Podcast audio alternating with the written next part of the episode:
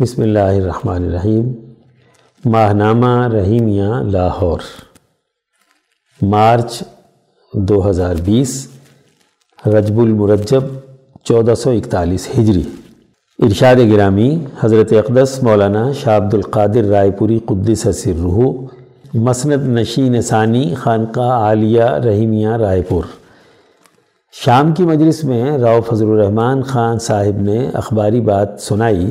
کہ چند روز میں حکومت برطانیہ کا کیبنٹ مشن لندن سے پھر ہندوستان کے فسادات کے معائنے کے لیے آ رہا ہے۔ اس پر حضرت نے ہنس کر فرمایا کہ لو، وہ بندر بانٹ لے کر پھر آ رہا ہے۔ حضرت والا نے فرمایا، ہم دونوں قومیں، مسلمان اور ہندو، اپنا پنیر خود بانٹ لیں گے، مگر بندر کو مہربانی کرنی چاہیے۔ اور ہندوستان چھوڑ کر یہاں سے چلے جانا چاہیے۔ اب ہم ہرگز ہرگز بندر سے پنیر نہیں بٹوائیں گے۔ مگر وہ بندر تو ابھی تک پنیر بانٹ بانٹ کر اپنا پیٹ بھر رہا ہے اور بلیاں آپس میں لڑ رہی ہیں۔ سیکشن، درس قرآن۔ عنوان، حضرت آدم کے لیے رہائش اور کھانے پینے کا انتظام۔ تفسیر، شیخ التفسیر مفتی عبد الخالق آزاد رائے پوری۔ اعوذ باللہ من الشیطان الرجیم، بسم اللہ الرحمن الرحیم۔ وقلنا یا آدم اسکن انت وزوجک الجنت وکلا منها رغدا حیث شئتما ولا تقربا هذه الشجرة فتکونا من الظالمین۔ اور ہم نے کہا، اے آدم، رہا کر تو اور تیری عورت جنت میں اور کھاؤ اس میں جو چاہو اور پاس مت جانا اس درخت کے۔ پھر تم ہو جاؤ گے ظالم۔ گزشتہ آیات میں بتلایا گیا ہے کہ حضرت آدم علیہ السلام کو زمین پر خلیفہ مقرر کیا گیا اور فرشتوں سمیت تمام کو حکم دیا گیا کہ وہ انہیں سجدہ کر کے ان کی حکمرانی تسلیم کرے سوائے شیطان کے سب نے سجدہ کر کے انہیں خلیفہ مان لیا۔ اس آیت میں حضرت آدم اور حضرت امہ ہوا کے لیے جنت میں پرسکون رہائش اور اپنی معاشی احتیاجات کو پورا کرنے کے لیے وافر مقدار میں کھانے پینے کے بہترین انتظام کا ذکر ہے۔ وقلنا یا آدم اسکن انت وزوجک الجنہ۔ جب حضرت آدم کو زمین میں خلیفہ بنا دیا گیا، تو ان کے لیے رہائش کے لیے ایک ایسے پرسکون مقام کی ضرورت تھی کہ جہاں وہ اور ان کی بیوی امن و اطمینان کے ساتھ زندگی بسر کر سکیں۔ جنت ایسا مقام ہے جہاں شدید سردی اور شدید گرمی کے بجائے ایک ایسا معتدل موسم ہوتا ہے جو انسانی جسم کے لیے سکون و تمانیت کا باعث ہے، جس میں انسانی کی راحت اور اطمینان ہی اس کی صلاحیتوں کو نکھارتے ہیں۔ چونکہ ابھی حضرت آدم کی ابتدائی زندگی کا زمانہ ہے ان کی جسمانی بہیمیت اور روحانی ملکیت کو مجموعی طور پر ترقی دینے کے لیے ایسے ہی پرسکون اور امن و اطمینان کے مقام کی ضرورت تھی۔ اس لیے ان دونوں سے کہا گیا کہ وہ جنت کے اس پرفضا ماحول میں اطمینان و سکون کے ساتھ رہائش اختیار کریں۔ وکلا منہا رغدن حیث شئتما۔ انسان کے لیے دوسری بڑی ضرورت کھانے پینے کی ہوتی ہے۔ انسانی جسم کی طاقت اور قوت کے لیے بہترین اور عمدہ غذا کا ہونا اس کی نشو و ارتقاء کے لیے لازمی اور ضروری ہے۔ جنت وہ بہترین مقام ہے جہاں لذت بخش کھانے پینے کی بہتات ہے۔ اس لیے حضرت آدم و حوا سے کہا گیا کہ اس جگہ جہاں سے چاہیں خوب جی بھر کر کھائیں تاکہ بہترین غذائیت سے ان کی تمام عقلی اور عملی قوتیں پروان چڑھیں اور ان کی ملکی قوت بھی ترقی کرے۔ اور ان کی بہیمی اور حیوانی قوتیں بھی بھرپور انداز میں نشو و نما پائیں۔ حضرت آدم میں ملکیت بھی اعلیٰ درجے کی تھی اور بہیمی خصوصیات بھی بہترین گندھی ہوئی طاقت اور قوت کی حامل تھی جنت کے اس پرسکون ماحول میں حضرت آدم کی دونوں قوتیں بھرپور طریقے سے پروان چڑھی اس طرح انہوں نے ایک ایسے ماحول میں پرورش پائی جس نے انہیں اپنے تمام قوائے طبعیہ اور قوائے ملکیہ کے سبب تمام انسانیت کا جد امجد بنا دیا۔ اس وقت حضرت آدم اور امہ حوا کی یہی ضرورت تھی جسے اللہ تعالیٰ نے پورا فرما دیا اور جنت میں یہ تمام سہولتیں حضرت آدم کو فراہم کی۔ ولا تقربا حاضی شجرہ انسان کی نشو و نما کے لیے پیدائش سے لے کر آخر عمر تک غذاؤں کی ایک خاص ترتیب ہوتی ہے۔ بچپن اور ابتدائی زمانے میں ایسی خوراک کا استعمال کرایا جاتا ہے جو اس زمانے کی ضروریات کو بخوبی پورا کرے۔ جیسا کہ بچے کو تقریباً دو سال تک ماں کا دودھ پلایا جاتا ہے، اس کے بعد نرم خوراک دی جاتی ہے۔ سات آٹھ سال کی عمر کے بچے کے لیے غذاؤں کی اپنی ایک ترتیب ہوتی ہے۔ جوان ہونے کے بعد ایسی غذاؤں کا استعمال ضروری ہوتا ہے جو بلوغت کے تقاضوں کو پورا کرتے ہوئے نسل انسانی کے فروغ کے لیے کردار ادا کرے۔ حضرت آدم اور حوا کو اپنی ابتدائی زندگی کے زمانے میں ایسی خوراک کی ضرورت تھی جو ابتدائی زندگی کی ضروریات کے مطابق ان کی جسمانی اور روحانی نشو و نما میں کردار ادا کرے۔ اس لیے انہیں گندم یا انگور وغیرہ کی خوراک کھانے سے روک دیا گیا۔ جو کامل بلوغ کے بعد انسان کی ضرورت ہوتی ہے۔ اس لیے ایک خاص وقت تک یہ ضروری تھا کہ حضرت آدم اور حوا کو گندم کے اس درخت کے قریب جانے سے روک دیا جائے، جس سے نسل انسانی کے فروغ کی خواہش اور جنسی طاقت و قوت پیدا ہوتی ہے۔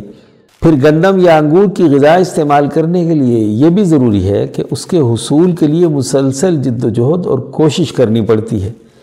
محنت و مشقت سے زمین کاشت کرنے، اس کی دیکھ ریکھ کرنے، پوری توجہ سے فصل کاٹنے، گاہنے، اسے پیسنے اور روٹی پکانے وغیرہ سے متعلق امور بھی اس کے ساتھ جڑے ہوئے ہیں۔ عرضی خصوصیات کا حامل یہ درخت جنت کی اعلیٰ اور عمدہ غذاؤں کی لطافت سے تعلق نہیں رکھتا۔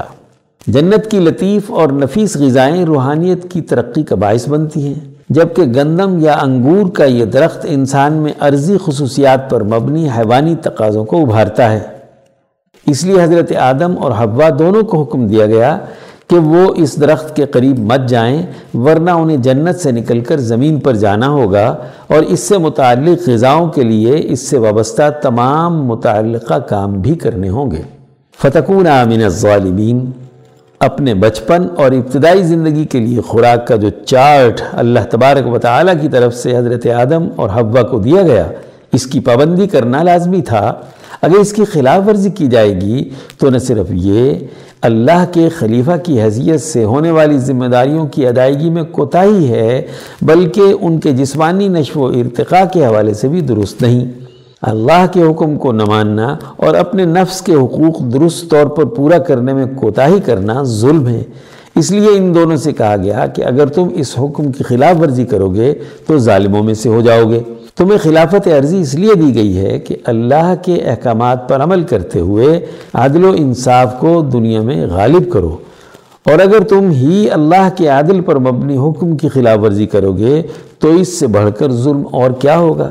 یہ خلافت کی ذمہ داریوں سے روگردانی کرنا ہے جو کسی صورت درست نہیں ہے۔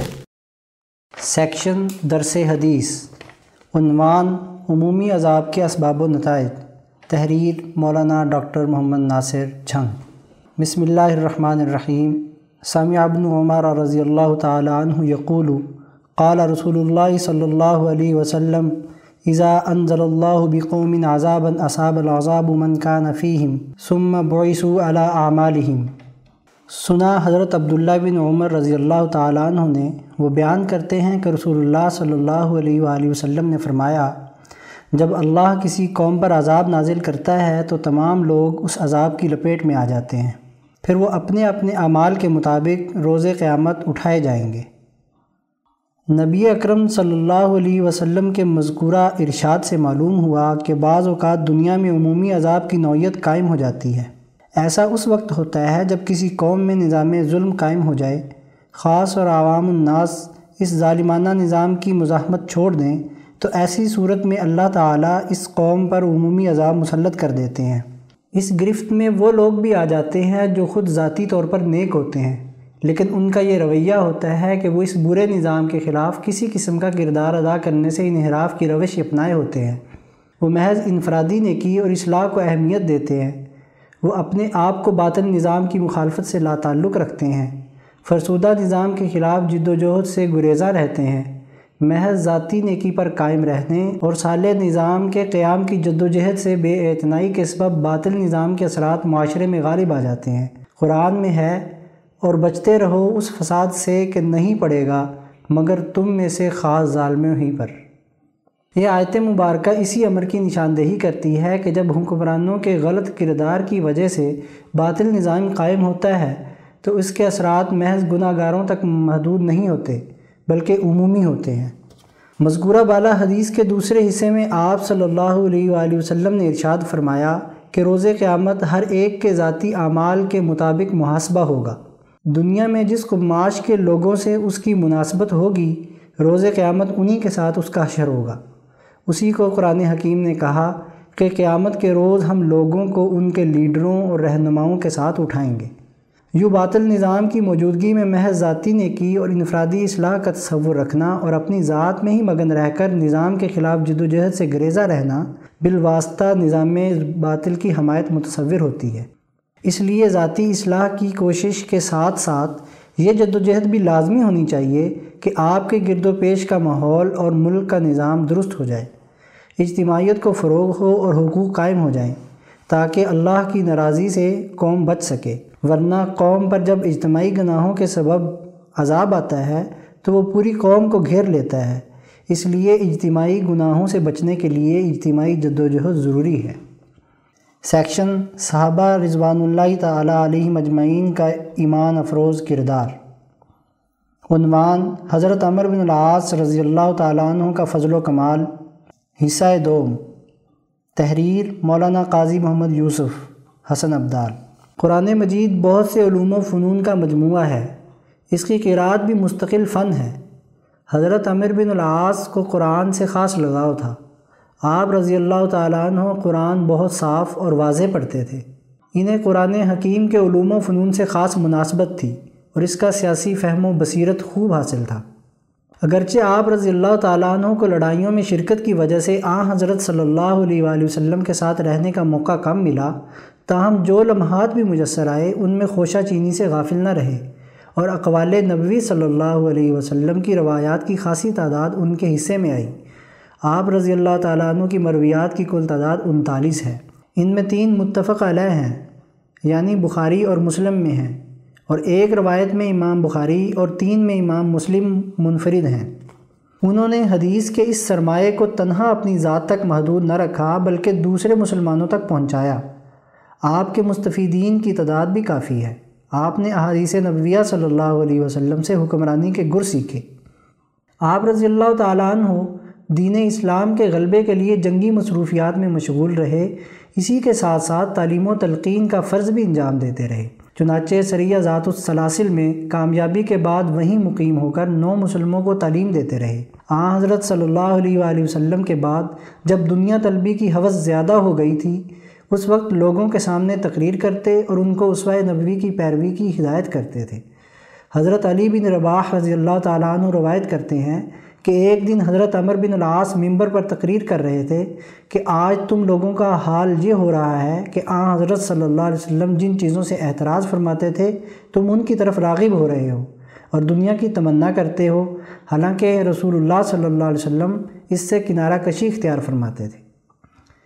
اکیس ہجری میں اسکندریہ، مصر فتح ہوا تو وہاں حضرت عیسیٰ علیہ السلاۃ والسلام کی ایک تصویر تھی۔ تصویر اسلام میں ناپسندیدہ امر ہے۔ اس بنا پر کسی مسلم سپاہی نے اپنے تیر سے تصویر عیسیٰ کی ایک آنکھ پھوڑ ڈالی۔ اس پر عیسائیوں کو تکلیف ہوئی، جس کی وجہ سے عیسائیوں نے حضرت عمر بن العاص رضی اللہ تعالیٰ عنہ کے پاس مقدمہ کیا، پھر مطالبہ کیا کہ حضرت محمد صلی اللہ علیہ وآلہ وسلم کی ایک تصویر بنا کر ان کو دی جائے تاکہ وہ بھی ان کی ایک آنکھ پھوڑ ڈالیں حضرت عمر رضی اللہ تعالیٰ عنہ نے جواب دیا، تصویر کی کیا ضرورت ہے؟ ہم لوگ موجود ہیں، تم جس کی آنکھ چاہو پھوڑ ڈالو۔ پھر اپنا خنجر ایک عیسائی کے ہاتھ میں دے کر اپنی آنکھیں سامنے کر دیں۔ یہ سن کر عیسائی کے ہاتھ سے خنجر گر پڑا اور وہ اپنے دعوے سے یہ کہہ کر دست بردار ہو گیا کہ جو قوم اس درجہ دلیر، فیاض، انصاف پسند اور فراخ دل ہو، اس سے انتقام لینا بے رحمی اور بے قدری ہے۔ حضرت جابر رضی اللہ تعالیٰ عنہ فرماتے ہیں کہ حضور نے یہ دعا تین بار فرمائی، اے اللہ، عمر بن آس کی مغفرت فرما کیونکہ جب بھی میں نے انہیں صدقہ دینے کے لیے بلایا، وہ ہمیشہ میرے پاس صدقہ لے کر آئے۔ عنوان، معیشت سدھارنے کے حکومتی عارضی اقدامات۔ گزشتہ دنوں وزیر اعظم نے اپنے منصوبے، احساس آمدن پروگرام کا باقاعدہ لیا شہر سے افتتاح کیا ہے۔ ان کا خیال ہے کہ اس پروگرام کے ذریعے غربت پر قابو پا لیا جائے گا۔ اور یہ کہ احساس پروگرام غریبوں کی محرومیوں کے خاتمے کا آغاز ہے۔ جیسا کہ ہر باشعور پاکستانی جانتا ہے کہ یہ پروگرام اپنی نوعیت میں کوئی منفرد پروگرام نہیں ہے، اس سے قبل پاکستان میں اقتدار حاصل کرنے والی ہر جماعت نے اپنی حکومت قائم ہو جانے کے بعد غریبوں کو نام نہاد سپورٹ کرنے کے لیے اس طرح کے پروگرام لانچ کیے۔ لیکن اصل بات غربت جیسے موزی مرض کا کامیاب علاج تلاش کرنا ہے۔ اصل سوال یہ ہے کہ کیا ان عارضی بیساکھیوں کے ذریعے سے پاکستان کی معیشت کو درپیش چیلنجز کو مستقل طور پر حل کیا جا سکا ہے؟ پاکستان کی تاریخ تو یہ بتاتی ہے کہ ان مہنگے منصوبوں سے یہ چیلنجز مزید گہرے ہوتے چلے گئے ہیں۔ پھر ہر نئی آنے والی حکومت، گزشتہ حکومت کے اس طرح کے منصوبوں میں بے ضابطگیوں اور کرپشن کی نشاندہی کرتی رہی ہیں۔ جیسا کہ موجودہ حکومت، گزشتہ حکومت کے غربت کے خاتمے یا عوامی بہبود کے منصوبوں میں وسیع پیمانے پر ہونے والے فراڈ کی نشاندہی کر چکی ہے۔ اس طرح کے پروگراموں کو ہر حکومت کو میسر آنے والے معاشی بخرات بہت بڑھا چڑھا کر پیش کرتے رہے ہیں۔ وہ پاکستانی معیشت کو لاحق، سارے امراض کا واحد حل، اسی طرح کے عارضی اور وقتی منصوبوں کو قرار دیتے رہے ہیں۔ ہمارے ملک کے معاشی صلاح کار بھی چند ایک ہی ہیں جو نئی حکومت کو قرضوں کے ساتھ ہی وراثت میں منتقل ہو جاتے ہیں۔ حکومت بدلنے کے ساتھ ہی وہ بھی اپنی وفاداریاں بدل لیتے ہیں اور ہر حکومت وقت کی معاشی پالیسیاں انہی کی مرہون منت ہوتی ہیں۔ یہ لوگ حکومت اور پاکستان سے زیادہ عالمی مالیاتی اداروں کے طرفدار ہوتے ہیں۔ ہمارے یہ معاشی منتظمین جو دراصل عالمی مالیاتی اداروں کے مالیاتی وائسرائے کا کردار ادا کرتے رہے ہیں، ہماری ہر حکومت کو آئی ایم ایف کے دروازے پر لے جاتے ہیں۔ ان کے ہاں معیشت کو مضبوط کرنے کا واحد ذریعہ قرض کی معیشت ہوتی ہے۔ یہ حکومتوں کو قرض کی ایسی لت ڈال دیتے ہیں کہ ہر آنے والی حکومت اپنی پیش رو حکومت سے کسی اور میدان میں سبقت لے جائے یا نہ لے جائے، لیکن قرضوں کے معاملے میں ضرور سبقت لے جانے کی کوشش کرتی ہے۔ ہمارے ان معاشی بقراتوں نے ہمیشہ حکومت کی انگلی پکڑ کر آئی ایم ایف کے دروازے پر دستک دی ہے۔ انہوں نے حکومتوں کو قرضوں کی پالیسیوں میں ایسا پھنسایا ہے کہ اب یہ جال ہماری ریاست کے چاروں طرف پنا جا چکا ہے۔ یہ ایک تاریخی حقیقت ہے کہ انیس سو اٹھاسی سے لے کر دو ہزار نو تک اسٹیٹ بینک آف پاکستان کے تمام گورنر اس عہدے پر فائز ہونے سے پہلے آئی ایم ایف کے کل وقتی ملازم اور مشیر رہ چکے ہیں۔ تعجب انگیز بات یہ ہے کہ ان میں سے تین گورنرز نے تو آئی ایم ایف میں بڑی بڑی تنخواہوں والے عہدے چھوڑ کر اسٹیٹ بینک آف پاکستان کے گورنر کا عہدہ قبول کیا۔ در حقیقت آئی ایم ایف کے منصوبہ سازوں اور چھوٹے ممالک میں پائے جانے والے ان بقراتوں کے آپس میں گہرے تعلقات ہوتے ہیں، کیونکہ یہ لوگ انہی عالمی مالیاتی اداروں کے تیار کردہ اور ان کے اہداف پر کام کر رہے ہوتے ہیں۔ یہ تیسری دنیا کے ممالک کی مالی اور اقتصادی پالیسیوں پر اس طرح سے اثر انداز ہوتے ہیں کہ ان ملکوں کی معیشت اور مالی نظام کو یہ عالمی مالیاتی اداروں کے معاشی مفادات کے مطابق ڈھالنے کا کام کرتے ہیں۔ آئی ایم ایف تیسری دنیا کے ممالک میں معیشت کی بحالی کا جو نسخہ تجویز کرتا ہے، وہ دراصل اس ملک کے معاشی بحران کے خاتمے کے لیے نہیں ہوتا، بلکہ وہ اس ملک کے معاشی وسائل کو نچوڑنے اور اس کی آمدن پر اپنی گرفت کو مزید مضبوط کرنے کے لیے ہوتا ہے۔ آئی ایم ایف جیسے عالمی ساہوکاروں کو عوام کی تکلیف اور مسائل سے کوئی دلچسپی نہیں ہوتی، بلکہ ان کو اپنے سود سے غرض ہوتی ہے۔ بلکہ المیہ یہ ہے کہ یہ جدید دور کے عالمی ساہوکار نہ صرف اپنے سود ہی سے دلچسپی رکھتے ہیں، بلکہ اپنے قرض خواہ ممالک کو ڈکٹیشن بھی دیتے ہیں۔ اور قرض دار ملک کی عوام کی چمڑی ادھیڑنے، ٹیکسوں اور بلز میں اضافے اور ٹیکسوں کی وصولی کے جدید ترین نظام بھی بنا کر دیتے ہیں۔ جن ملکوں نے بھی آئی ایم ایف سے قرض لیا، وہ اس کے چنگل میں پھنس چکے ہیں، کیونکہ وہ سود در سود کے جال میں ایسا پھنس جاتے ہیں کہ آئی ایم ایف انہیں جتنا قرضہ فراہم کرتا ہے، اس سے بامشکل وہ اپنے پہلے بیرونی قرضوں کی ایک ساتھ ادا کر پاتے ہیں۔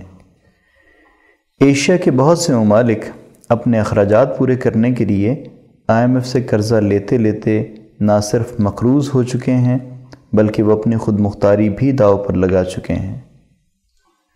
پاکستان انیس سو پچاس میں آئی ایم ایف کا رکن بنا۔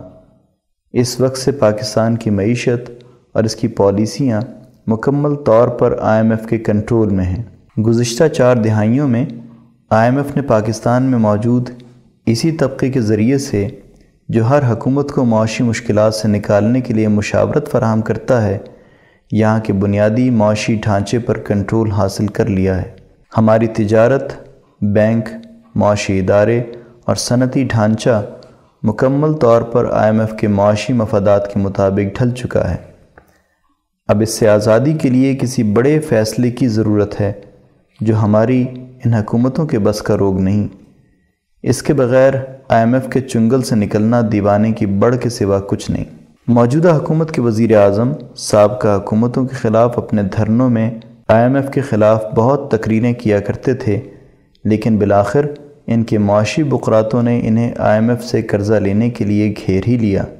موجودہ حکومت اب تک اس سے چھ اشاریہ تہتر بلین ڈالرز قرضہ لے چکی ہے اور قرضوں کی معیشت سے وہ ملک کو خوشحال بنانے کے خواب بھی دیکھ رہی ہے۔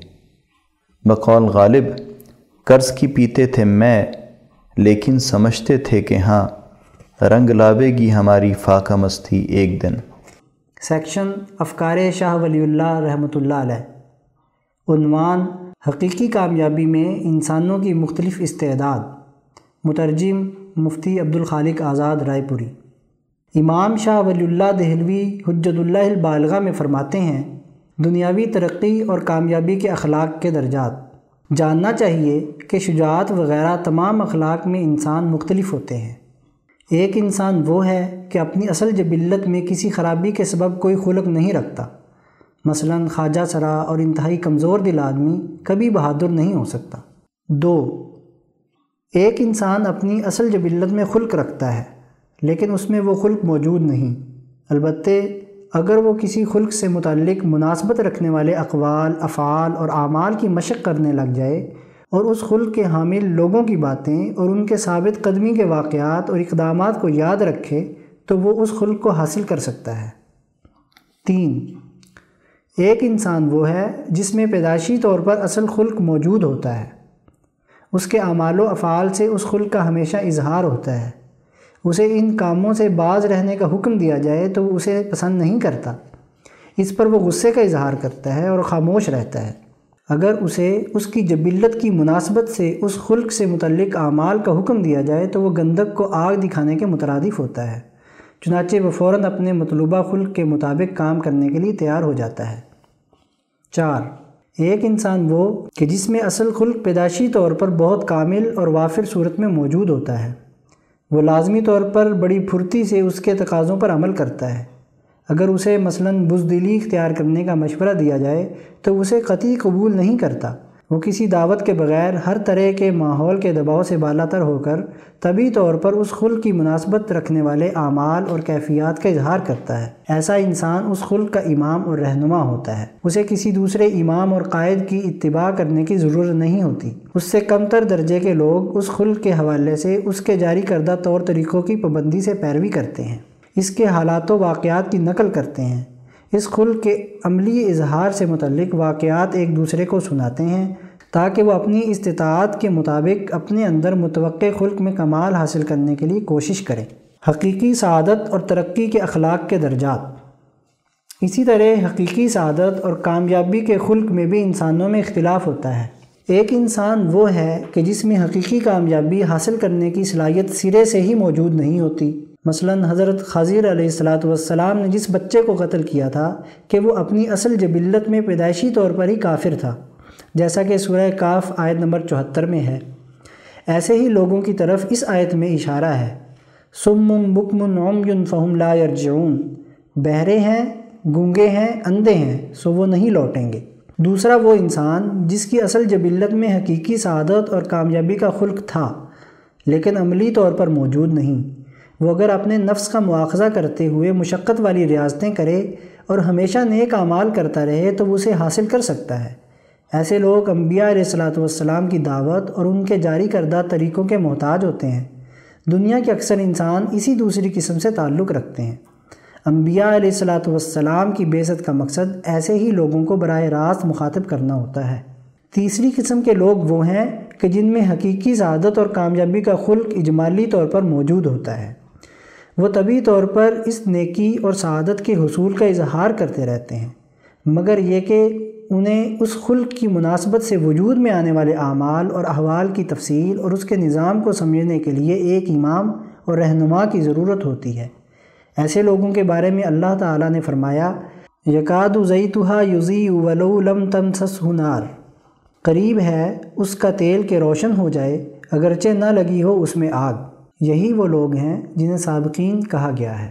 چوتھی قسم انسانوں میں انبیاء علیہ السلاۃ والسلام کی ہے۔ وہ حقیقی کامیابی کے خلق کے انتہائی اعلیٰ کمال کا اظہار اور اس سے مناسبت رکھنے والے اعمال و احوال اختیار کرتے ہیں۔ حقیقی سعادت سے متعلق جو اعمال لوگوں میں نہیں ہوتے، انہیں حاصل کرنے کے طریقے سمجھاتے ہیں۔ وہ صحیح عمل موجود ہوتا ہے، اسے باقی رکھتے ہیں۔ جو ناقص اور ادھورا ہوتا ہے، اسے پورا کرتے ہیں۔ وہ یہ کام کسی دوسرے امام اور اس کی رہنمائی کے بغیر کرتے ہیں۔ چنانچہ حقیقی سعادت سے متعلق ان کی جبلت کے تقاضوں سے جاری ہونے والے طور طریقوں کا ایک مکمل نظام وجود میں آ جاتا ہے۔ باقی لوگ انبیاء کے جاری کردہ اس نظام کو اپنے لیے عملی دستور بناتے ہیں اور انہیں یاد رکھتے ہیں۔ کیوں ایسا نہ ہو؟ حالانکہ جمہور انسان، لوہا سازی، فرنیچر سازی وغیرہ جیسے پیشوں میں ان شعبوں کے ماہرین کی اتباع کیے بغیر کامیاب نہیں ہو سکتے، تو پھر تمہارا کیا خیال ہے کہ حقیقی کامیابی سے متعلق مطلوبہ معزز اخلاق کی صحیح رہنمائی ان بلند مرتبہ انبیاء کی اتباع کے بغیر کیسے ممکن ہے؟ اس سے یہ بات واضح ہو گئی کہ انبیاء کی اتباع کرنا لوگوں کی انتہائی شدید ضرورت ہے۔ ان کے طور طریقوں کی اتباع کرنا اور ان کی احادیث اور فرامین پڑھنے اور سمجھنے میں مشغول ہونا ضروری ہے۔ واللہ عالم بابو اختلاف الناصف السعادہ۔ سیکشن تاریخ اسلام کے ناقابل فراموش واقعات۔ عنوان پانچویں خلیفہ راشد حضرت عمر بن عبدالعزیز۔ حصہ دوم تحریر مفتی محمد اشرف عاطف، لاہور۔ حضرت عمر بن عبدالعزیز رحمۃ اللہ تعالی علیہ کی بیوی فاطمہ کہتی ہیں کہ ایک دن میں نے دیکھا کہ مسلح پر بیٹھے ہیں اور رو رہے ہیں۔ میں نے پوچھا، کیا ہوا؟ تو کہنے لگے، میں مسلمانوں کا حاکم بنایا گیا ہوں اور مجھے یہ احساس دامنگیر ہے کہ معاشرے کے مظلوم اور مقہور افراد بھوک کے ستائے ہوئے مریض، شکستہ دل، بے سہارا بیوہ اور دیگر کمزور طبقوں کے حقوق کی ادائیگی میں اگر مجھ سے کوتاہی ہو گئی اور قیامت کے دن اللہ نے پوچھ لیا تو اس کا کیا جواب دوں گا؟ اس احساس نے مجھے بے چین کر رکھا ہے۔ حضرت عمر بن عبدالعزیز رحمۃ اللہ تعالیٰ علیہ نے فقہا اور محدثین کی سرکاری سرپرستی کی علمی مراکز میں کام کرنے والے حفاظ قرا محدثین اور فقہا کا بیت المال سے وظیفہ مقرر کیا۔ احادیث کی تدوین کے سلسلے میں ایک فرمان جاری فرمایا کہ بڑے بڑے علمی مراکز میں موجود محدثین احادیث کو جمع کریں۔ چنانچہ آپ کی کوششوں کے نتیجے میں معطا امام مالک ایسی معتبر حدیث کی کتاب تعلیف ہوئی۔ اس طرح تدوین حدیث کے دوسرے دور کا آغاز ہوا۔ آپ ہی کے حکم سے خطبہ مساجد کو یہ فرمان جاری کیا گیا کہ وہ قرآن حکیم کی مشہور آیت جو سماجی اور معاشی عدل و انصاف پر مشتمل ہے۔ ان اللہ یامر بالعدل والاحسان، کو خطبہ جمعہ کا حصہ بنائیں۔ چنانچہ اس وقت سے آج تک یہ آیت جمعہ کے خطبات کا حصہ ہے۔ حضرت عمر بن عبدالعزیز کی خلافت کا زمانہ ڈھائی سال پر مشتمل ہے۔ آپ کو رعایا کے بنیادی حقوق دلانے اور ان کے سماجی و معاشی انصاف فراہم کرنے اور خود نہایت سادہ زندگی بسر کرنے کی بنا پر خلیفہ راشد کہا گیا ہے، کیونکہ آپ کی خلافت خلفۂ راشدین کی خلافت کے مشابہ تھی۔ زکوٰۃ، لگان اور جزیہ کی وصولی کے لیے مقرر بعض سرکاری اہلکار کرپشن کرتے تھے، سرکاری مال میں خرد برد کرتے تھے۔ اس کا علم اگرچہ حکام بالا کو تھا، لیکن وہ احتساب کرنے پر قادر نہ تھے۔ افسران بالا میں سے اگر کوئی اس بدعنوان اہلکار کی شکایت کرتا تو اس کی زندگی کا کافیہ تنگ کر دیا جاتا۔ آپ نے اقتدار میں آتے ہی مالی کرپشن ختم کی۔ آپ کا بدیانت اہلکاروں کے بارے میں یہ موقف تھا کہ پہلے کرپشن کے بارے میں تحقیق کی جائے۔ اگر ثابت ہو جائے تو اس کو سزا دی جائے اور کرپشن زدہ سرمایہ ان سے وصول کیا جائے۔ وہ اپنے ماتحتوں سے اس بات کے خواہش مند نہ تھے کہ ان کی ہر ایک جائز و ناجائز بات کی تائید کی جائے۔ وہ خلیفہ کو رعایا کا حکمران اور فرما روا نہیں، بلکہ ایک شفیق باپ سمجھتے تھے۔ آپ کے عہد میں بہت سے غیر مسلموں نے از خود خوش دلی کے ساتھ اسلام قبول کیا۔ آپ کی حکومت کی حدود سندھ، پنجاب، ترکستان سے لے کر مراکش و اندلس تک وسیع تھیں۔ آپ کا انتقال پچیس رجب ایک سو ایک ہجری بمطابق پانچ فروری سات سو بیس عیسوی کو ہوا۔ آپ کے انتقال پر نہ صرف مسلمان ماتم کنا تھے، بلکہ غیر مسلم، عیسائی و یہودی بھی سوگوار تھے۔ اور یوں کہتے تھے کہ آج عدل قائم کرنے والا دنیا سے اٹھ گیا۔ سیکشن، ملکی معیشت، عنوان، اور آئی ایم ایف مان گیا۔ تحریر، محمد کاشف شریف، راول پنڈی۔ پاکستان کا سب سے بڑا مسئلہ قرض اور اس پر سود کی ادائیگی ہے۔ چنانچہ وزارت خزانہ کی حالیہ رپورٹ کے مطابق مالی سال دو ہزار انیس بیس کے نصف اول کے دوران ٹیکس اور دیگر ذرائع سے وصول کی جانے والی آمدن دو ہزار دو سو اسی ارب روپے میں سے تیرہ سو ارب روپے صرف قرضوں پر سود کی ادائیگی پر صرف کیے گئے ہیں، جو کل آمدن کا ستاون فیصد بنتا ہے۔ یہ ایک غیر معمولی رقم ہے۔ ضرورت اس بات کی تھی کہ یہ وسائل ترقیاتی کاموں پر خرچ ہوتے اور لوگوں کو روزگار ملتا، لیکن سرمایہ دارانہ نظام نتائج کے اعتبار سے اس قدر شفاق ہے کہ اکیس کروڑ انسانوں سے وسائل تو ٹیکسز کی مد میں اکٹھے کر لیے جاتے ہیں، لیکن ان کو گنتی کے چند بینکوں کو سود کی مد میں ادا کر دیا جاتا ہے اور غریب یوں ہی سسک سسک کر زندگی گزارنے پر مجبور رہتا ہے۔ مذکورہ سود میں مقامی بینکوں کو گیارہ سو ارب روپے ادا کیے گئے ہیں۔ یہ وہی بینک ہیں جن کے مالکان دن رات معاشی سست روی اور زوال کا رونا روتے نہیں تھکتے۔ معاشی ترقی کے لیے ضروری ہے کہ حکومت ترقیاتی کاموں پر خرچ کرے۔ اس کے علاوہ شر سود کم سے کم ہو تاکہ نجی شعبہ اپنے منصوبوں کے لیے آسان اقساط پر قرض لے سکیں لیکن بلند شرح سود جو مہنگائی کی شرح کو مد نظر رکھ کر طے کی جاتی ہے نہ صرف مقامی سطح پر بلکہ پوری دنیا سے سرمایہ کو کھینچتی ہے۔ چنانچہ گزشتہ ایک سال میں بینکوں نے مقامی سطح پر قریباً ایک ہزار ارب روپے اور بین الاقوامی سرمایہ کاروں سے تین ارب ڈالر کی اضافی رقوم وصول کی ہیں، جن کو حکومت پاکستان نے قرض کے طور پر حاصل کر کے اپنی بجٹ کی ضروریات پوری کی ہیں۔ ان ضروریات میں سب سے بڑی سود کی ادائیگی ہے۔ گویا پوری قوم دن رات لگا کر ان سرمایہ کاروں کے منافع اور سود خوری کے لیے کام کر رہی ہے، جس کا ڈالروں والا حصہ بالآخر باہر چلا جائے گا اور ہمارے ہاتھ صرف اس رقم کی پارکنگ کا وقت آئے گا۔ گویا ان ڈالروں کی پارکنگ کی فیس پوری قوم اپنے خون پسینے کی کمائی سے ادا کرے گی۔ آئی ایم ایف کے حالیہ جائزے پر خیال کیا جا رہا تھا کہ اہداف کے تعقب میں ٹیکسز، بجلی، گیس اور ایندھن میں مزید اضافہ کر دیا جائے گا، جس کے نتیجے میں مہنگائی میں اضافہ ہوگا اور معیشت کی سست روی برقرار رہے گی۔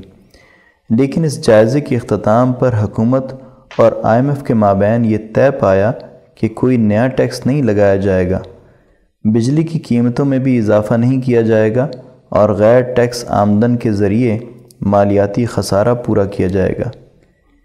یہ خبر مجموعی معیشت کے لیے اچھی ہے۔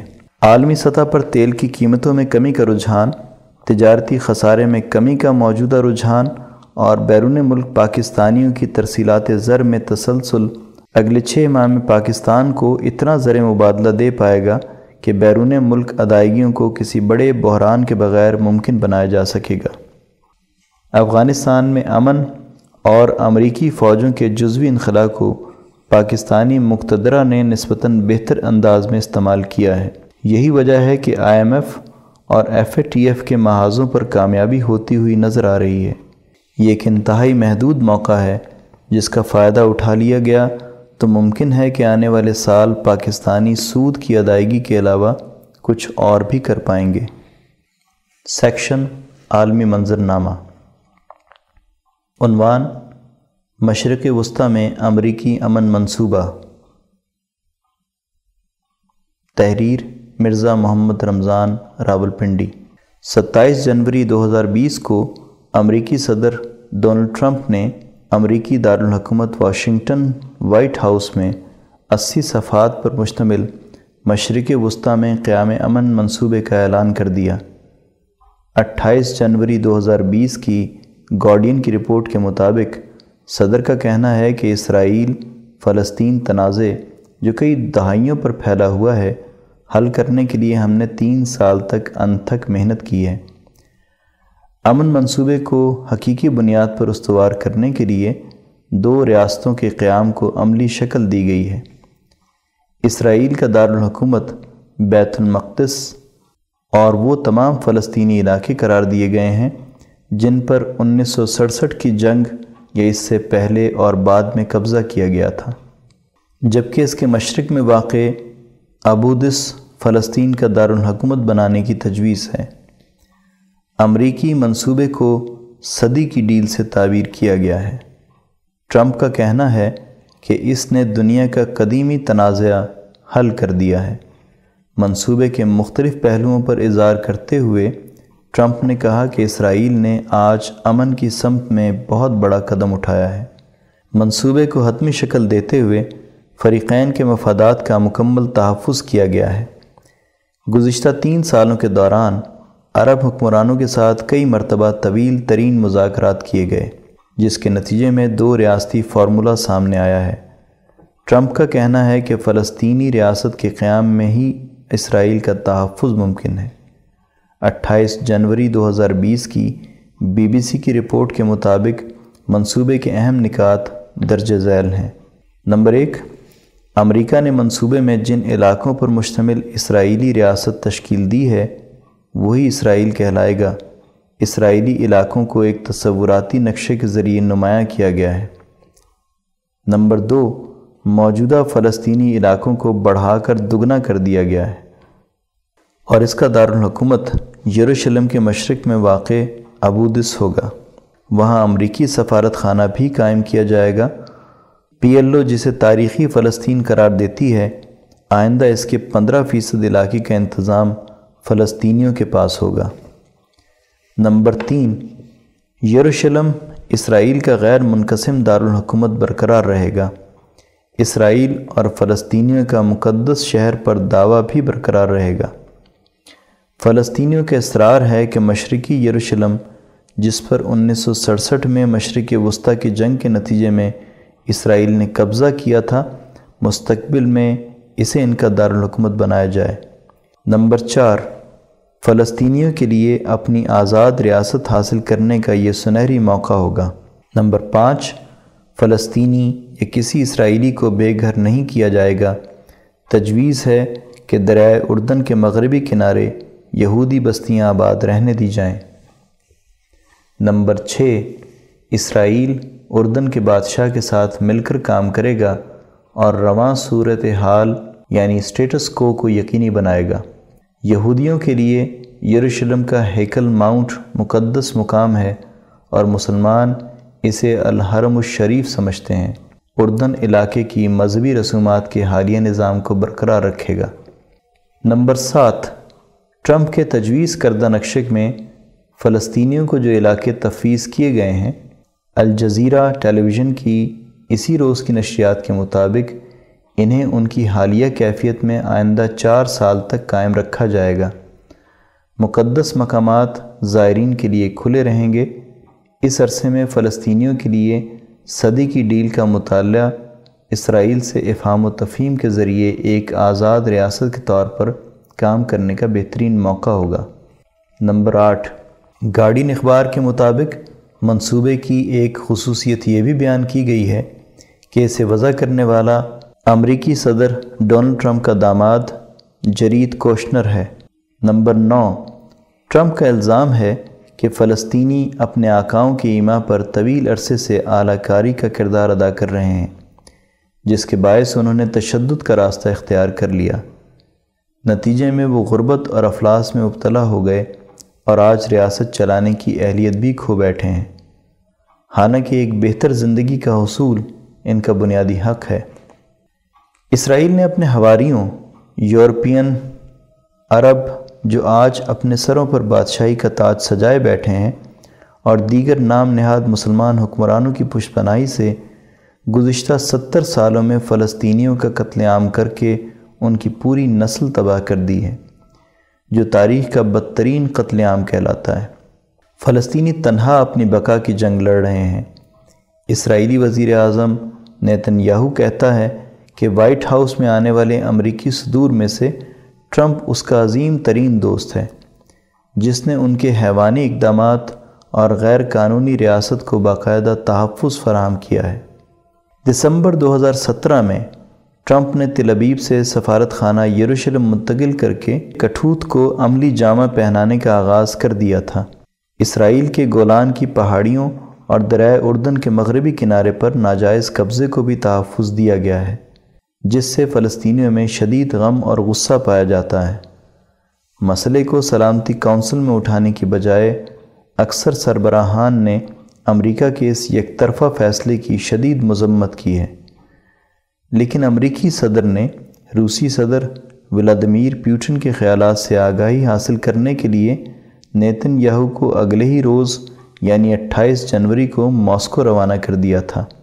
پیوٹن نے تبصرہ کیے بغیر اسے واپس لوٹا دیا۔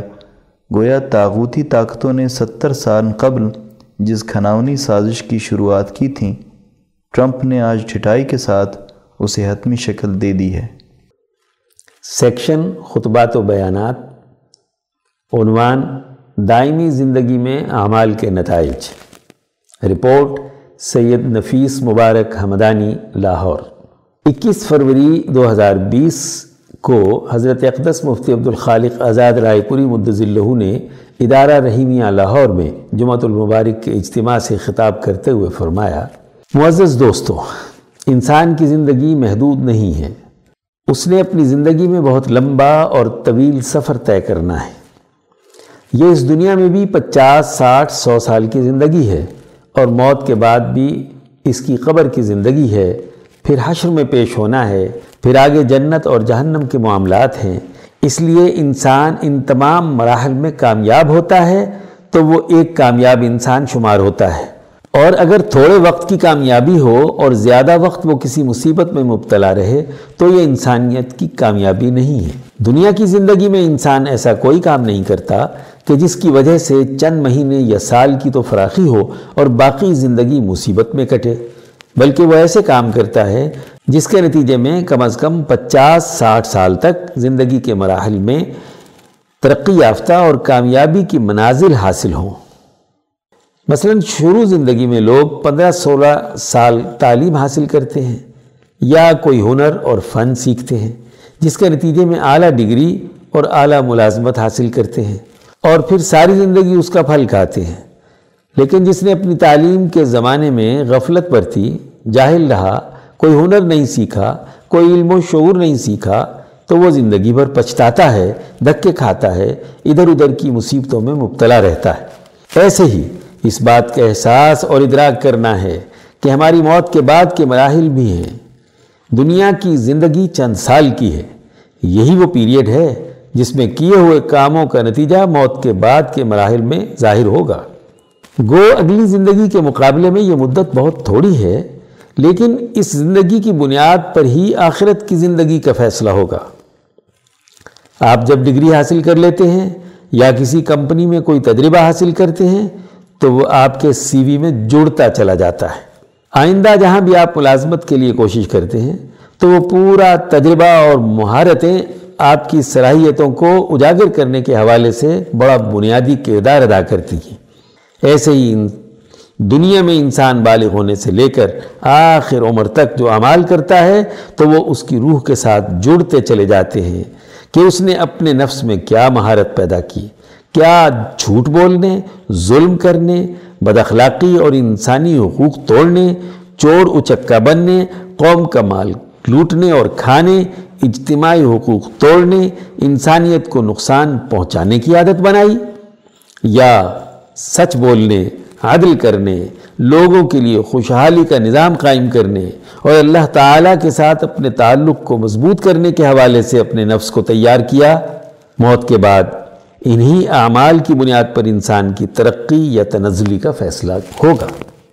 حزب اللہ، حزب الشیطان اور فطرت انسانی۔ حضرت آزاد رائے پوری مدضلہ نے مزید فرمایا، انسان کا کسی نہ کسی نظریے کے تحت زندگی گزارنا بہت ضروری ہے۔ دنیا میں نظریے صرف دو ہی ہیں، ایک انسانی نظریہ اور ایک انسان دشمن نظریہ۔ اول الذکر نظریے کے حاملین کو اللہ تعالیٰ نے حزب اللہ اور دوسروں کو حزب الشیطان کہا ہے۔ اب دیکھنا یہ ہے کہ آپ کا نظریہ کون سا ہے۔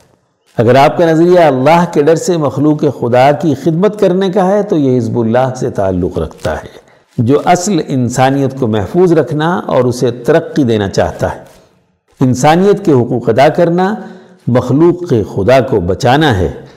مخلوق کے خدا کو بچانے والا اللہ کا محبوب ہے۔ اللہ تبارک و تعالی اس انسان سے محبت رکھتے ہیں جو اس کی مخلوق کے لیے خدمات سر انجام دیتا ہے۔ کیونکہ ساری مخلوق اللہ کا کنبہ ہے۔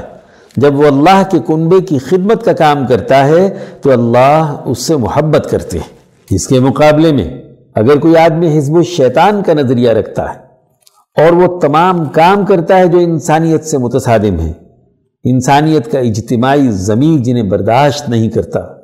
مثلا قتل انسانیت کا ارتکاب کرنا، چوری کرنا، ڈاکہ ڈالنا، کسی کے حقوق توڑنا، جھوٹ بولنا، بہتان تراشی کرنا وغیرہ تمام وہ کام ہیں جس پر پوری انسانیت کا اتفاق ہے کہ یہ انسانی اعمال نہیں ہیں۔ اگر کوئی انسان یہ عمال کر رہا ہے تو اس کا تعلق حزب الشیطان سے اس پر شیطان مسلط ہے۔ اسی کے بارے میں اللہ نے کہا استحوذ علیہم الشیطان، کہ ان پر شیطان نے تسلط حاصل کر لیا ہے۔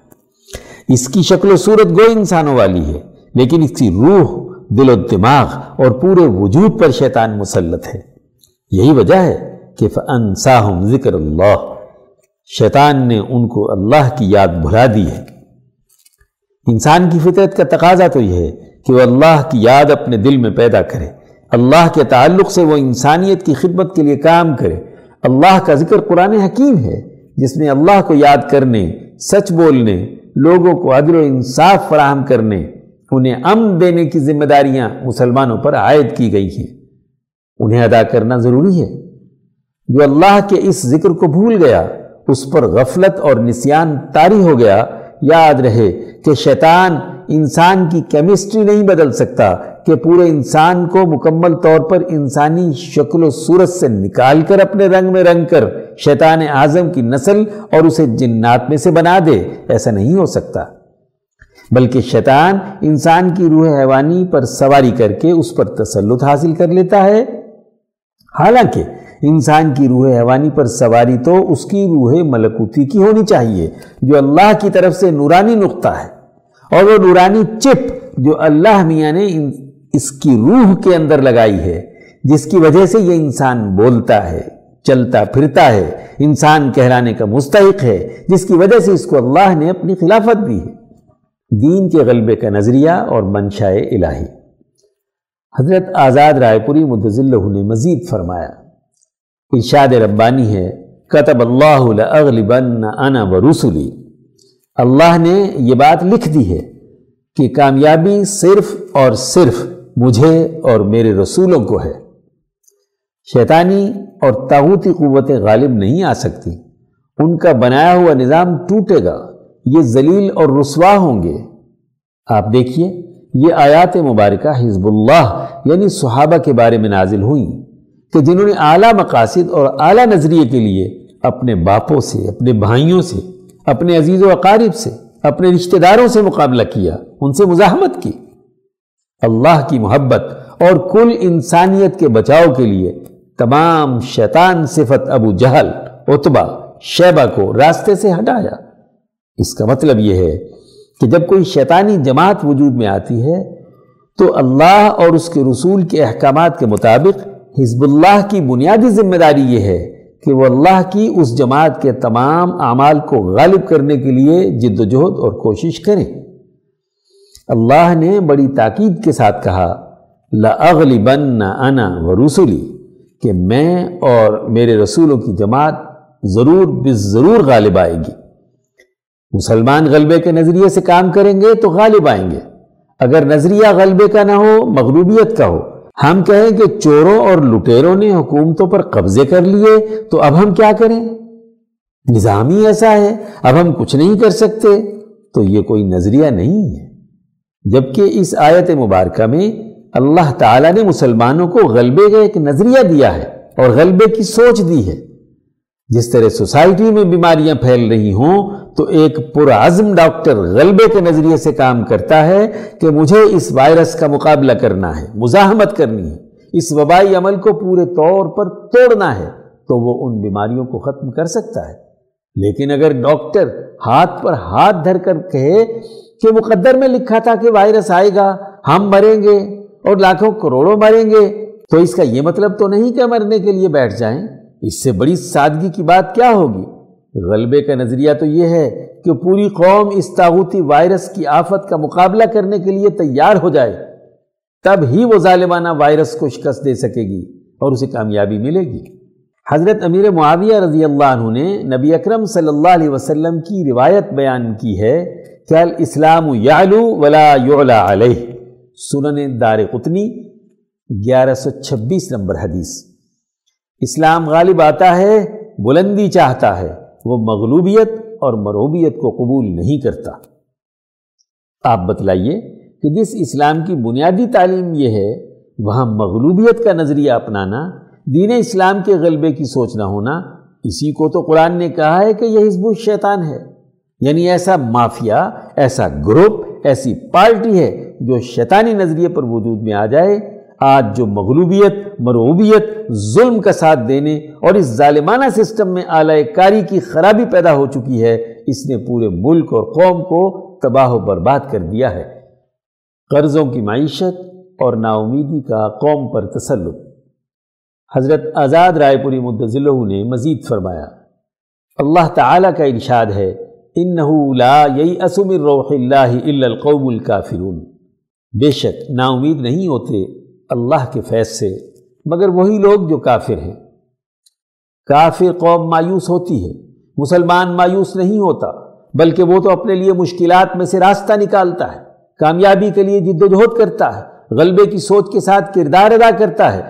ایک بہتر نتیجہ پیدا کرتا ہے۔ دنیا کے اعمال ریکارڈ ہو رہے ہیں کہ تم نے کہاں مایوسی کا مظاہرہ کیا، کہاں کہاں بزدلی دکھائی، کہاں پس نظریہ اختیار کیا۔ یہ بھی یاد رکھو کہ اپنے ہاتھ سے صرف چوری، ڈاکہ وغیرہ کرنا ہی جرم نہیں، بلکہ چوروں کی پارٹی میں ووٹ دینا بھی جرم ہے، چوروں کے مقابلے میں بزدلی دکھانا بھی جرم ہے۔ حضور نبی کریم صلی اللہ علیہ وسلم نے بزدلی سے، بخل اور قرضے سے پناہ مانگی ہے۔ کہ قرضے کا بوجھ نہ آئے۔ ہمارے ہاں قرضے مسلط کرنے کے لیے فلاسفی گھڑی جاتی ہے۔ حکمرانوں سے کہا جائے کہ قرضہ بڑھ گیا تو وہ کہتے ہیں پچھلی حکومت نے تو اتنا قرضہ لیا تھا۔ اس سے پچھلی نے اتنا لیا تھا اور اس سے پچھلی نے اتنا۔ ان کے اعداد و شمار بیان کریں گے، لیکن اپنا ذکر نہیں کریں گے کہ ہم نے کتنا قرض لیا۔ حضور صلی اللہ علیہ وسلم تو قرضوں سے پناہ مانگے اور اسلامی جمہوریہ میں بہتر سالوں سے قرضوں کی معیشت مسلط ہے۔ اس قرضوں کی معیشت کو ختم کرنے کے لیے کوئی اقدام نہیں ہے۔ حضور صلی اللہ علیہ وسلم نے تو سستی اور کاہلی سے پناہ مانگی۔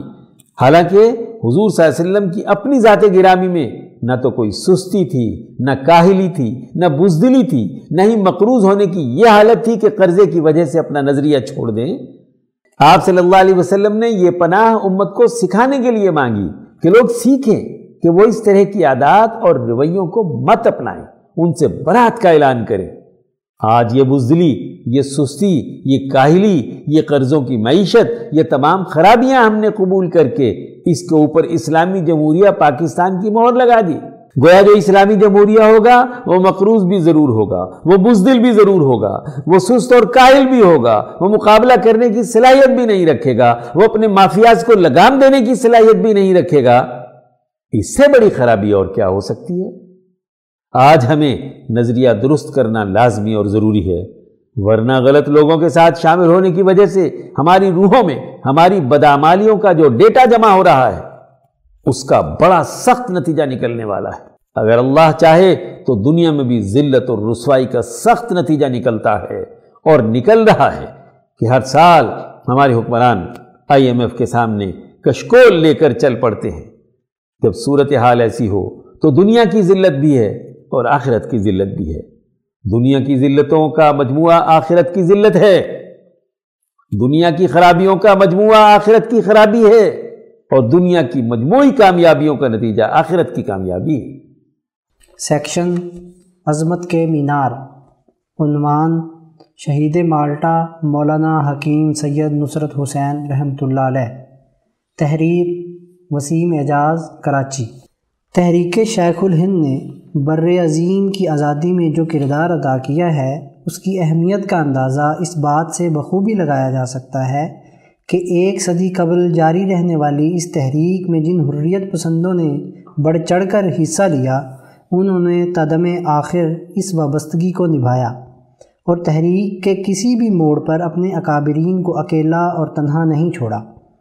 بسا اوقات ایسے مواقع بھی آئے کہ سامراج کی جانب سے پیشکشیں بھی کی گئیں کہ اس کے لیے جاسوسی کی جائے۔ لیکن حضرت شیخ الہند مولانا محمود حسن رحمۃ اللہ علیہ کی تحریک کے کارکنوں نے اپنی جان کے نذرانے تو دے دیے، لیکن اغیار کے سامنے شکست کو تسلیم نہ کیا۔ اس تمام حقیقت کے ساتھ ساتھ حضرت شیخ الہند کی قیادت اور شخصیت کا بھی یہ اثر تھا کہ جو کوئی ایک بار حضرت سے وابستہ ہو جاتا تھا تو ان سے دور جانے کا سوچ بھی نہیں سکتا تھا۔ انہی حضرات میں ایک نمایاں نام شہید مالٹا حکیم سید نصرت حسین رحمۃ اللہ علیہ کا بھی ہے۔ حکیم نصرت حسین کی پیدائش کوڑا جہاں آباد ضلع فتح پور یو پی میں ہوئی۔ ابتدائی تعلیم اپنے آبائی علاقے میں حاصل کرنے کے بعد مزید تعلیم کے لیے دیوبند تشریف لے گئے۔ دیوبند میں حکیم صاحب رحمۃ اللہ علیہ کی ملاقات اس وقت کے عظیم مجاہد اور لیڈر حضرت شیخ الہند رحمۃ اللہ علیہ سے ہوئی۔ تو حضرت شیخ الہند کی اپنی قوم کے لیے کی جانے والی جد و جہد سے بے انتہا متاثر ہوئے۔ حضرت شیخ الہند کے ایسے گرویدہ ہوئے کہ آخری سانس تک ساتھ نبھایا۔ علم حدیث وغیرہ کی تعلیم دارالعلوم دیوبند سے حاصل فرمائی۔ مولانا شبیر احمد عثمانی رحمۃ اللہ علیہ کے ساتھ شریک کلاس تھے۔ تعلیم کی غرض سے لاہور، کانپور، دہلی وغیرہ کے اسفار بھی کیے۔ دیوبند سے تکمیل کے بعد لکھنؤ میں طب کی تعلیم حاصل کی اور اس شعبے میں ایسی مہارت حاصل کر لی کہ حکیم ان کے نام کا حصہ اور پہچان بن گیا۔ حکیم صاحب رحمۃ اللہ علیہ کے خاندان کا ذریعہ معاش چونکہ زمینداری تھا، اس لیے طب کے ساتھ ساتھ زمینوں کے انتظامات میں بھی مصروف رہتے تھے۔ جس زمانے میں طب کی تعلیم حاصل کر رہے تھے، اسی زمانے میں ہی انگریزی زبان سے بھی واقفیت پیدا کر لی۔ انگریزی زبان کی یہ تعلیم مختلف اسفار کے دوران ان کے لیے سہولت کا باعث بھی بنی۔ طبیعت میں انتہا درجے کی سنجیدگی کی وجہ سے فضولیات سے ہمیشہ کنارہ کش رہے۔ دین اسلام اور مسلمانوں کی حالت زار دیکھ کر ہمیشہ کٹتے رہتے تھے۔ قوم کی آزادی کی فکر دامنگیر رہتی تھی۔ اپنے حلقہ احباب میں سے جو بھی ملتا اس سے ملکی حالات لازمی زیر بحث لاتے تھے اور اپنی ملکی قومی و ملی ذمہ داریوں کے حوالے سے کردار ادا کرنے کے لیے خود بھی تیار رہتے تھے اور دوسروں کو بھی اجتماعی سرگرمیوں میں حصہ لینے کی ترغیب دیا کرتے تھے۔ حکیم نصرت حسین رحمۃ اللہ علیہ حج بیت اللہ کے ارادے سے جب ہندوستان سے روانہ ہوئے تو مکہ معظمہ میں حضرت شیخ الہند مولانا محمود حسن رحمۃ اللہ علیہ سے ایک بار پھر ملاقات ہوئی۔ حضرت رحمۃ اللہ علیہ ہی کے ساتھ مکہ معظمہ سے مدینہ منورہ پہنچے۔ پھر حضرت شیخ الہند کے ساتھ ہی اقامت اختیار کر لی، جو دوسرے مرحلے میں رفاقت بن گئی۔ مکہ معظمہ میں جب حضرت شیخ الہند رحمۃ اللہ علیہ کو گرفتار کرنے کے لیے پولیس پہنچی، تو حضرت شیخ الہند قیام گاہ پر موجود نہ تھے۔ حکیم نصرت حسین اور مولانا عزیر گل وہاں موجود تھے۔ ان دونوں کو حکم دیا کہ جہاں سے ممکن ہو مولانا کو حاضر کرو اور ان کی آمد تک یہاں مقید رہو گے جب شام تک مولانا شیخ الہند کا پتہ نہ چلا تو شریف مکہ نے حکم دیا کہ اگر عشاء کے وقت تک مولانا نہ ملیں تو ان دونوں کو گولی مار دو۔ لیکن حضرت شیخ الہند اچانک شام سے پہلے تشریف فرما ہوئے تو ان چاروں حضرات یعنی حضرت شیخ الہند حکیم سید نصرت حسین، مولانا عزیر گل اور مولانا وحید احمد مدنی کو گرفتار کر کے اونٹوں پر سوار کر کے جدہ روانہ کر دیا گیا۔ اسی دوران حضرت مولانا سید حسین احمد مدنی رحمۃ اللہ علیہ نے بھی گرفتاری دے دی۔ حضرت مولانا حسین احمد مدنی نے اس گرفتاری کے بارے میں لکھا ہے کہ جب مصر میں ان کو کال کوٹڑیوں میں رکھا گیا اور بیان کے لیے ہر ایک کو علیحدہ لے جایا گیا ان سے بیانات لیے گئے تو آخر میں حکیم سید نصرت حسین کو بلایا اور ان سے کہا کہ تمہاری نسبت ڈائری میں کچھ بھی تحریر نہیں ہے۔ تو انہوں نے کہا کہ میں مولانا کا شاگرد ہوں اور مجھ کو مولانا کے احوال اور ان کے بدخواہوں کے احوال سے واقفیت ہے۔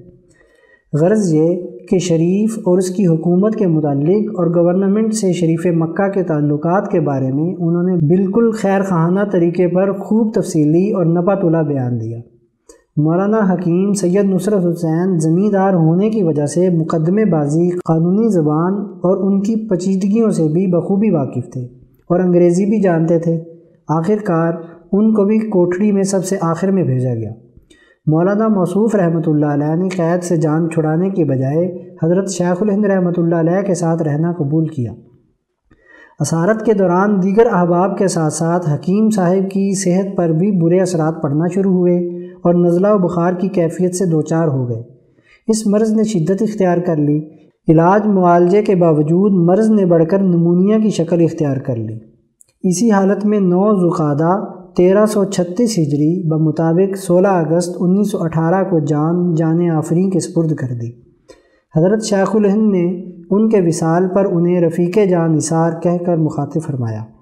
حضرت شیخ الہند مولانا محمود حسن نے ان کی نماز جنازہ پڑھائی اور تدفین مالٹا کے قبرستان میں عمل میں لائی گئی۔ اللہ تعالی ہم سب کو ان بزرگوں کے نقش قدم پر چلنے کی توفیق عطا فرمائے۔ آمین۔ عنوان ملائیشیا میں فکر امام شاہ ولی اللہ دہلوی کا فروغ۔ تحریر محمد طاہر حنیف ملائیشیا امام انقلاب حضرت مولانا عبید اللہ سندھی رحمۃ اللہ علیہ نے حرم مکی میں بارہ سال اپنے قیام کے دوران جن علماء اور فضلاء کو تفسیر قرآن حکیم اور امام شاہ ولی اللہ دہلوی کے علوم و معارف پر مشتمل کتابوں کی تعلیم و تربیت دی۔ ان میں ملائیشیا کے مفتی اعظم، حاجی مفتی وان موسیٰ کے دو صاحب زادگان حاجی نیک عبداللہ اور حاجی نیک محمد صالح بھی تھے۔ مفتی وان موسیٰ کو حرم نبوی صلی اللہ علیہ وسلم میں قیام کے دوران حضور اقدس صلی اللہ علیہ وآلہ وسلم نے ایک بشارت کے ذریعے ولی اللہ علوم و معارف کی طرف متوجہ کیا تھا۔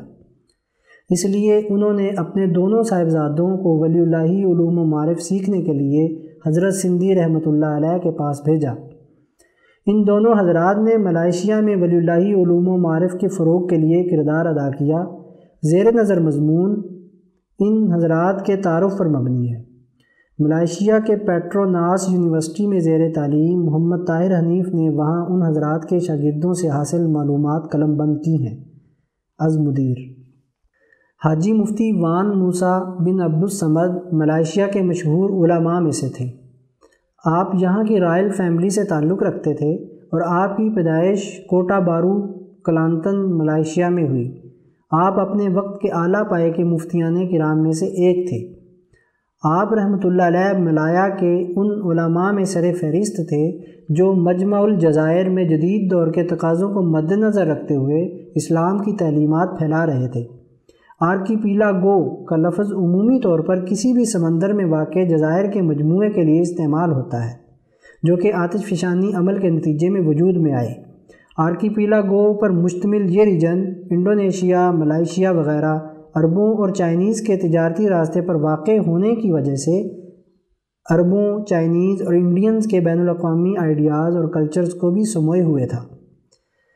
اس وقت کے علماء اپنی علم کی پیاس بجھانے اور جدید علوم سیکھنے کے لیے مکہ مکرمہ اور جامعۃ الازہر مصر کا رخ کرتے، جہاں وہ پرشین، رومن اور ترکش کلچر اور آئیڈیاز کے مطالعے سے بھی روشناس ہوتے تھے۔ اس بین الاقوامی کلچر، آئیڈیاز، سیاست اور مذہب کے مطالعے نے ان علماء کو آر کی پیلا گو میں معتبر شخصیات کا مرتبہ دے دیا۔ مفتی وان مسا بھی انہی مفتیان کرام میں سے ایک تھے۔ آپ کا جھکاؤ امام شاہ ولی اللہ دہلوی رحمۃ اللہ علیہ کی تعلیمات کی طرف زیادہ تھا۔ وہ اسی سوچ اور فکر کے آر کی پیلا گو میں فروغ کا نظریہ رکھتے تھے۔ آپ رحمۃ اللہ علیہ نے اپنے بچوں میں بھی اسی سوچ اور نظریے کو منتقل کرنے کے لیے اس وقت کے بہترین علماء کی خدمت میں بھیجا۔ آپ رحمۃ اللہ علیہ نے اپنے بیٹے نیک عبداللہ بن وان موسیٰ کو انیس سو چھبیس میں مکہ مکرمہ میں علوم کے حصول کے لیے بھیجا۔ چنانچہ چار سال شیخ عمر امدان کے زیر سایہ رہے اور ان سے علم کی پیاس بجھاتے رہے۔ اس کے بعد امام انقلاب حضرت مولانا عبید اللہ سندھی کے پاس چار سال کا عرصہ گزارا۔ اور ان سے ولی اللہ علوم پڑھے۔ اسی دوران انیس سو تیس عیسوی میں انہوں نے مولانا عبید اللہ سندھی سے تفسیر پڑھی اور الفرقان فی تفسیر القرآن کے عنوان سے قلم بند کی۔ پھر آپ رحمۃ اللہ علیہ انیس سو چونتیس عیسوی میں واپس کلانتن ملائیشیا آ گئے اور آپ نے اسی سوچ اور تعلیمات کو ملائیشیا میں فروغ دینا شروع کر دیا۔ ان کی وفات چوبیس مئی انیس سو پینتیس کو ہوئی۔ نیک عبداللہ وان موسیٰ کی وفات کے بعد ان کے والد محترم مفتی وان موسیٰ نے اپنے تین بیٹوں، حاجی نیک محمد صالح، نیک محمود اور حاجی نیک محمد محی الدین کو علم کے سلسلے میں انیس سو چھتیس عیسوی میں پہلے مکہ مکرمہ اور پھر انڈیا کے لیے روانہ کیا۔ حاجی نیک محمد صالح نے ملائیشیا میں اپنے بھائی شیخ عبداللہ سے ولی اللہ علوم پڑھنے شروع کیے تھے، چنانچہ انہوں نے امام شاہ ولی اللہ دہلوی کی کتاب المصوع من احادیث المعطا کی جلد اول اپنے بھائی حاجی محمد عبداللہ محتمم مدرسہ محمدیہ سے پڑھی۔ پھر وہ انیس سو چھتیس عیسوی میں مکہ مکرمہ پہنچے۔ وہاں انہوں نے اس کتاب کی دوسری جلد شیخ عبدالرزاق مصری سے پڑھی۔ اسی دوران انہوں نے مولانا عزیز احمد، خادم اور ربیب، حضرت سندھی اور برادر گرامی حضرت مولانا احمد علی لاہوری سے استفادہ کیا۔ پھر اپنے والد گرامی سے دارالعلوم دیوبند ہندوستان جانے کے سلسلے میں اجازت چاہی تو انہوں نے امام انقلاب حضرت مولانا عبید اللہ سندھی سے مشورے کا حکم دیا۔ چنانچہ حضرت سندھی نے انہیں دارالعلوم دیوبند میں تعلیم حاصل کرنے کا مشورہ دیا اور وہاں سے تکمیل کے بعد پھر جامعہ ملیہ اسلامیہ دہلی میں تعلیم حاصل کرنے کا حکم دیا۔ آپ انیس سو سینتیس عیسوی میں دارالعلوم دیوبند انڈیا پہنچ گئے اور تین سال تک علوم کی تکمیل کرتے رہے۔ انیس سو انتالیس عیسوی میں مولانا عبید اللہ سندھی رحمۃ اللہ علیہ ہندوستان واپس تشریف لائے تو انہوں نے جامعہ ملیہ دہلی میں بیت الحکمت قائم کیا۔ نیک محمد صالح نے دارالعلوم دیوبند سے تکمیل کے بعد حضرت سندھی رحمۃ اللہ علیہ سے مشورہ کیا تو انہوں نے انہیں جامعہ ملیہ دہلی بلا لیا۔ وہ بارہ جون، وہ بارہ جون انیس سو چالیس کو جامعہ ملیہ دہلی پہنچے۔ اس وقت جامعہ ملیہ کے vice chancellor doctor Zakir Husain تھے۔ جامعہ ملیہ میں قیام کے دوران انہوں نے حضرت سندھی سے قرآن حکیم کی تفسیر پڑھی۔ حاجی نیک محمد صالح بہت ہی ذہین و فتین تھے۔ اس درس میں ان کے ساتھ مزید تین لوگ شریک تھے، جن میں ایک ان کے بھائی حاجی نیک محمود اور مولانا عبد الرحمن اور مولانا محمد نور مکی شامل تھے۔ مولانا سندھی نے انہیں تین شوال انیس سو انچاس ہجری و مطابق چار نومبر انیس سو چالیس عیسوی کو قرول باغ میں تفسیر پڑھانا شروع کی۔ پھر پندرہ شوال بمطابق سولہ نومبر کو جامعہ ملیہ اوکھلا میں تفسیری سلسلہ شروع ہوا۔ حضرت سندھی نے پہلے دن صورت الفاتحہ سے افتتاح کیا اور امام شاہ ولی اللہ دہلوی کی کتاب التفہیمات الہیہ میں ایک مکتوب پر مشتمل دعا سے آغاز کیا۔ اس طرح الفرقان فی تفسیر القرآن کے عنوان سے انہوں نے حضرت سندھی کی عمالی تحریر کرنا شروع کر دی۔ حاجی نیک محمد صالح نے انیس سو ترتالیس میں جامعہ ملیہ دہلی سے اپنی تعلیم مکمل کی، پھر آپ جنگ عظیم دوم کے دوران واپس کلانتن ملائیشیا آ گئے۔ انیس سو چھیالیس عیسوی میں آپ رحمۃ اللہ علیہ نے اپنے گھر میں ہی امام شاہ ولی اللہ دہلوی کی تعلیمات دینے کا آغاز کر دیا۔ جب لوگ زیادہ ہو گئے تو پھر آپ نے کوٹا بارو کلانتن ملائیشیا میں الاصلاح کے نام سے ایک اسکول کی بنیاد رکھی، لیکن یہ اسکول زیادہ دیر چل نہ پایا۔ اس کے بعد مسلسل مختلف مقامات پر امام آپ رحمۃ اللہ علیہ نے ولی اللہ علوم و معرف کی تعلیم و تدریس کا سلسلہ جاری رکھا۔ بہت سے شاگرد تیار کیے۔ اس طرح ملائیشیا میں حضرت سندھی کے اس عظیم شاگرد نے فکر ولی اللہ کے فروغ کے لیے کردار ادا کیا۔ انہوں نے انیس سو اکہتر عیسوی میں اس جہان فانی سے کوچ کیا۔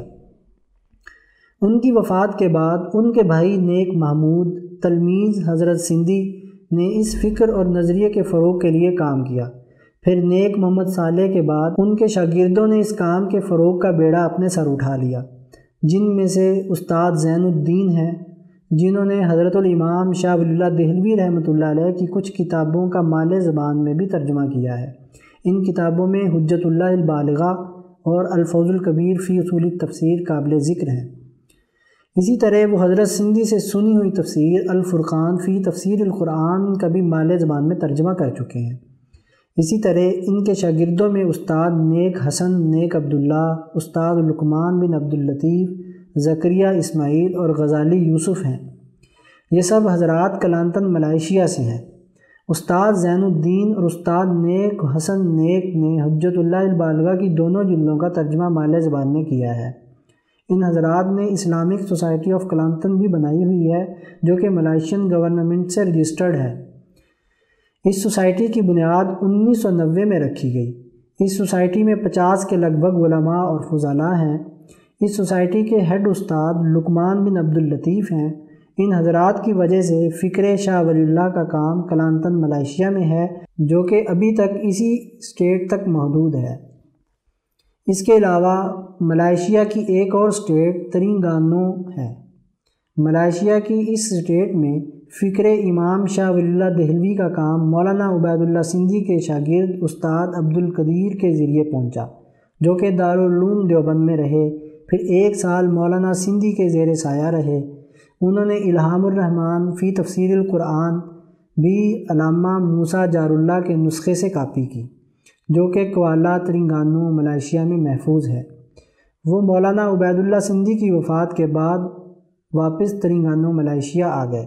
ترنگانو میں اسی فکر کے فروغ پر کام شروع کر دیا اور ان کے شاگردوں میں سے استاد عبدالعزیز مرحوم، استاد اسماعیل مرحوم اور تنکو محمد، جو کہ ترنگانو سے ہیں۔ دونوں حضرات نے تفسیر القرآن الہام الرحمن کو اپنے استاد کے نسخوں سے کاپی کر کے محفوظ کر لیا ہوا ہے۔ ملائیشیا میں فکر امام شاہ ولی اللہ دہلوی سے جڑے لوگ اس فکر کو ملائیشیا میں فروغ کے لیے کوشاں ہیں۔